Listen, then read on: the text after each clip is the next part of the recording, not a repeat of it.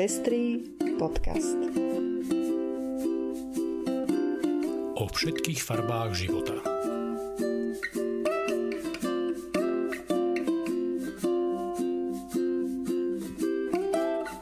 Vítame vás pri 27. vydaní Pestrých správ. Tu sú informácie, ktoré vám dnes prinášame. Demokrati v USA získali prevahu v Senáte. Konzervatívni americkí kresťania začínajú podporovať Bidenovú klimatickú politiku. Krajniakovo ministerstvo robí pochybné výberové konania. Bojovníčka za ľudské práva Joan Bays oslávila 80 Fašisti v slovenskom parlamente navrhujú fašistické zákony. Argentína hlasovala za bezpečné a legálne interrupcie. Ja som Lucia Plaváková. A ja som Ondrej Prostredník. Nájdete nás aj na portáli Patreon. Ďakujeme všetkým, ktorí nás už cez tento portál podporili. Ak nás chcete aj vy podporiť pri šírení osvety v oblasti ľudských práv a ochrany menšín, nájdite si náš profil na patreon.com. Srdečná vďaka a príjemné počúvanie. V Spojených štátoch amerických pokračoval príbeh konca Donalda Trumpa bol tu búrlivý obraz. V zápase o senátorské kresla v Georgii sa rozhodovalo o tom, kto ovládne hornú komoru amerického kongresu. Demokrati potrebovali získať obidve kreslá, aby získali prevahu v Senáte. A podarilo sa im to. Zaujímavé je, že Georgia neposlala do Senátu demokratického kandidáta už štvrť storočie. Posiela hneď dvoch, a to cernovského reverenda Rafaela Warnocka, ktorého otec kázal po boku Martina Luthera Kinga, a Johna Osofa, investigatívneho novinára židovskej viery. Demokrati tak okrem prezidenta získali aj väčšinu v obidvoch komorách kongresu. Je to veľké víťazstvo pre demokratov a môže byť zárukových stabilného vládnutia. Popri tom sa v plnej kráse ukázalo, čo Amerike priniesli roky, roky vládnutia Trumpa. Počas aktu potvrdzovania volebného víťazstva Joea Bidena trhli do budovy kongresu rozúrení Trumpovi demonstranti. Kongresmanov museli evakuovať a výkvet Trumpových podporovateľov sa medzičasom v kongrese správal ako tlupa primitívov. Vo svojej podstate je to výstižný obraz o Trumpovi, ktorého už opúšťajú jeho doterajší spolupracovníci a spolupracovníčky. Nuž, trochu neskoro pochopili, keď mu doposiaľ roky stáli po boku a kryli chrbát. V kongrese sa tiež pripravujú aj na impeachment, ktorým chcú dosiahnuť, aby bol Trumpov mandát predčasne ukončený. Obávam sa, že už sa im to nepodarí včas realizovať, ale nie je to úplne beznádejné. Väčšina konzervatívnych kresťanov v USA pochybuje o tom, že klimatické zmeny sú spôsobené ľuďmi. Odvolávajú sa pritom aj na náboženské dôvody. V posledných mesiacoch však badať posun. Najmä medzi mladými konzervatívnymi kresťanmi v USA sa objavujú aktivisti, ktorí podporujú proekologický kurz Trumpovho nástupcu Joea Bidena. Rovnako možno badať ich podporu aj pre Bidenovú migračnú politiku. A to aj napriek tomu, že v nedávnych prezidentských voľbách hlasovalo za Trumpa až 76% beložských konzervatívnych evangelikálnych kresťanov, čo je rovnaká hodnota ako v predchádzajúcich voľbách, keď Trump vyhral. Vyplýva to z povolebného prieskumu Inštitútu Edison Research. Od 80. rokov táto náboženská skupina predstavuje vplyvný politický blok, ktorý podporuje republikánsku stranu. Aj v aktuálnej pandemickej situácii ide o skupinu, ktorá odmieta nosenie rúšok oveľa viac ako veriaci iných vierovýznaní. Bieli konzervatívni evangelikálni kresťania predstavujú asi 15 až 20% populácie USA. Charakterizuje ich odmietanie vedeckého poznania a sú presvedčení, že naša planéta nie je staršia ako 6000 rokov. Určitý posun v ich tradičnom odmietaní opatrení na ochranu klímy však badať vo vyhláseniach predsedu evangelikálnej environmentálnej siete Michela Hescoxa. Ten totiž pozitívne hodnotí Bidenov výber ministerky pre energetiku Jennifer Granholmovej, ako aj ďalšie nominácie, ktoré naznačujú budúci odklon od Trumpovej klimaskeptickej politiky.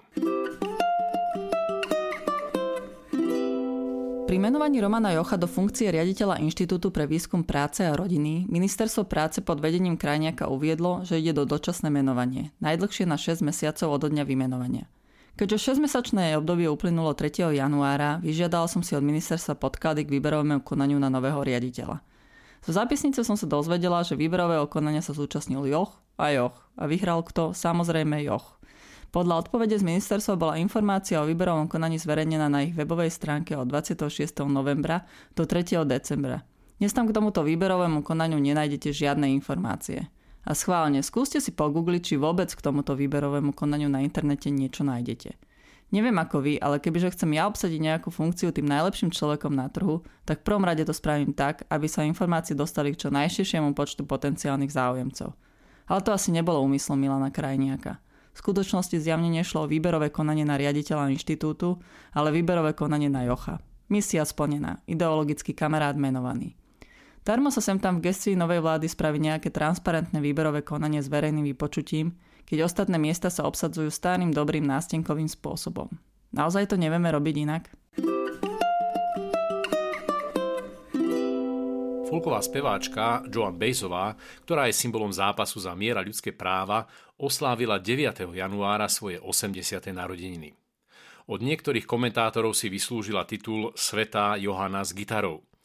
Táto ikona folku a pacifistka spieva a tvorí už vyše 60 rokov.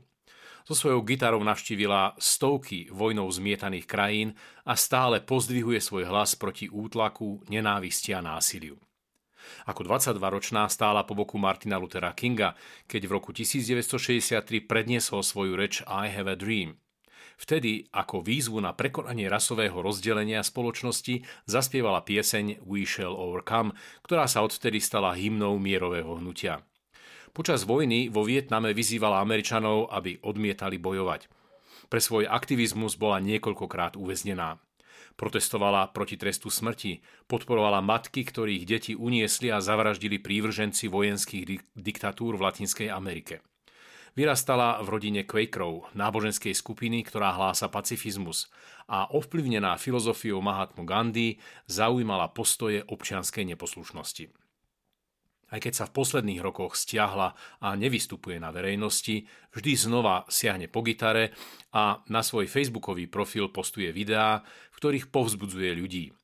Ako uviedla nedávno pre časopis Rolling Stone, nechce sa vzdať veľkého sna jej generácie a tvrdí, že nemáme váhať, keď treba niečo riskovať preto, aby sme svet urobili lepším pre ľudí, ktorí majú menej ako my, ktorí trpia a nemá sa ich kto zastať. Všetko najlepšie, Joan. Poslanci LSNS predložili do parlamentu novelu, ktorou chcú zrušiť extrémistické trestné činy, ktoré im zjavne prekážajú v živote a ohrozujú zotrvanie ich vodcu na slobode. Touto novelou podľa nich dôjde k podstatnému prehlbeniu slobody a demokratického zriadenia na Slovensku, odbremeneniu práce policajného zboru SR a vraj tým rovnako pomôžeme prokuratúre a súdom, ktoré zbavíme riešenia tejto umelej trestnej činnosti. Keby to nebolo tak strašné, aj by sa dalo na tomto ich trápnom pokuse zasmiať. V čase, keď Slovensko sa nachádza uprostred vrcholiacej pandémie a množstvo ľudí prichádza o svoje živobytie, poslancov LSN sa trápi, že by mohli byť stíhaní pre extremistické trestné činy. Neuveriteľné, že? V dôvodovej správe samozrejme nezabudli postrašiť LGBT ideológiou a dúhovými pochodmi. Podľa nich ľudia v západných spoločnostiach dostávajú vysoké tresty za prejavy nesúhlasu s LGBT ideológiou. Neviem, o čom konkrétne hovoria, ale však Kotlebovci sa nikdy netrápili s faktami. Po niekoľkoročnom politickom zápase Argentína konečne schválila zákon o legálnych a bezpečných interrupciách. Pomerom hlasov 38 za a 29 proti tamojší senát schválil príslušný zákon 30. decembra. Zákon predtým prešiel dolnou komorou argentínskeho parlamentu. Interrupcie do 14. týždňa tehotenstva sa tak stávajú legálne a náklady znáša verejné zdravotníctvo. O presadenie zákona sa zaslúžil ľavicový prezident Alberto Fernández a splnil tým jeden zo svojich volebných sľubov. Jeho predchodca s podobným návrhom pred dvoma rokmi ešte neúspel. Podľa Fernandéza sú interrupcie faktom a spoločnosť musí rešpektovať rozhodnutie žien. Zákon vníma ako príspevok k zdraviu verejnosti. Podľa odhadov sa v Argentíne vykonávalo 370 až 520 tisíc ilegálnych interrupcií ročne. Viac než 50 tisíc žien ročne musí v dôsledku ilegálnych interrupcií vyhľadať ošetrenie. Podľa Amnesty International sú komplikácie po ilegálnych interrupciách hlavnou príčinou úmrtnosti matiek v Argentíne. Proti prijatiu zákona sa postavila tamojšia katolícka církev a posolstvo s apelom na ochranu nenarodeného života poslal svojej domovskej krajine aj pápež František. Argentína je prvou veľkou krajinou v tomto regióne, ktorá legalizovala interrupcie. Doteraz boli legálne len na Kube, v Uruguayi a Guajane. El Salvador, Honduras či Nicaragua majú absolútny zákaz interrupcií, a to aj v prípadoch znásilnenia či ohrozenia zdravia tehotnej ženy. Vo štvrtok 14. januára sa môžete zúčastniť webináru s názvom Queer Icony, na ktorom sa dozviete zaujímavé informácie o slavných ľuďoch, ktorí a ktoré mali zásadný vplyv na LGBT plus komunitu. Webinár si môžete naladiť na facebookovej stránke Dúhový rok vo štvrtok o 19.00. Príbeh, ktorý stojí za súčasnými protestmi v Poľsku, to je názov ľudskoprávnej online prednášky, ktorú môžete sledovať v angličtine na facebookovom profile SIB Amsterdam dnes v pondelok večer od 20. hodiny. Macej Rakovský, polský právnik, ktorý sa špecializuje na ľudské práva a ústavu, bude hovoriť o aktuálnej ľudskoprávnej situácii v Poľsku a o možnostiach zmeny v budúcnosti. A to je už všetko z dnešného vydania. Do počutia o týždeň.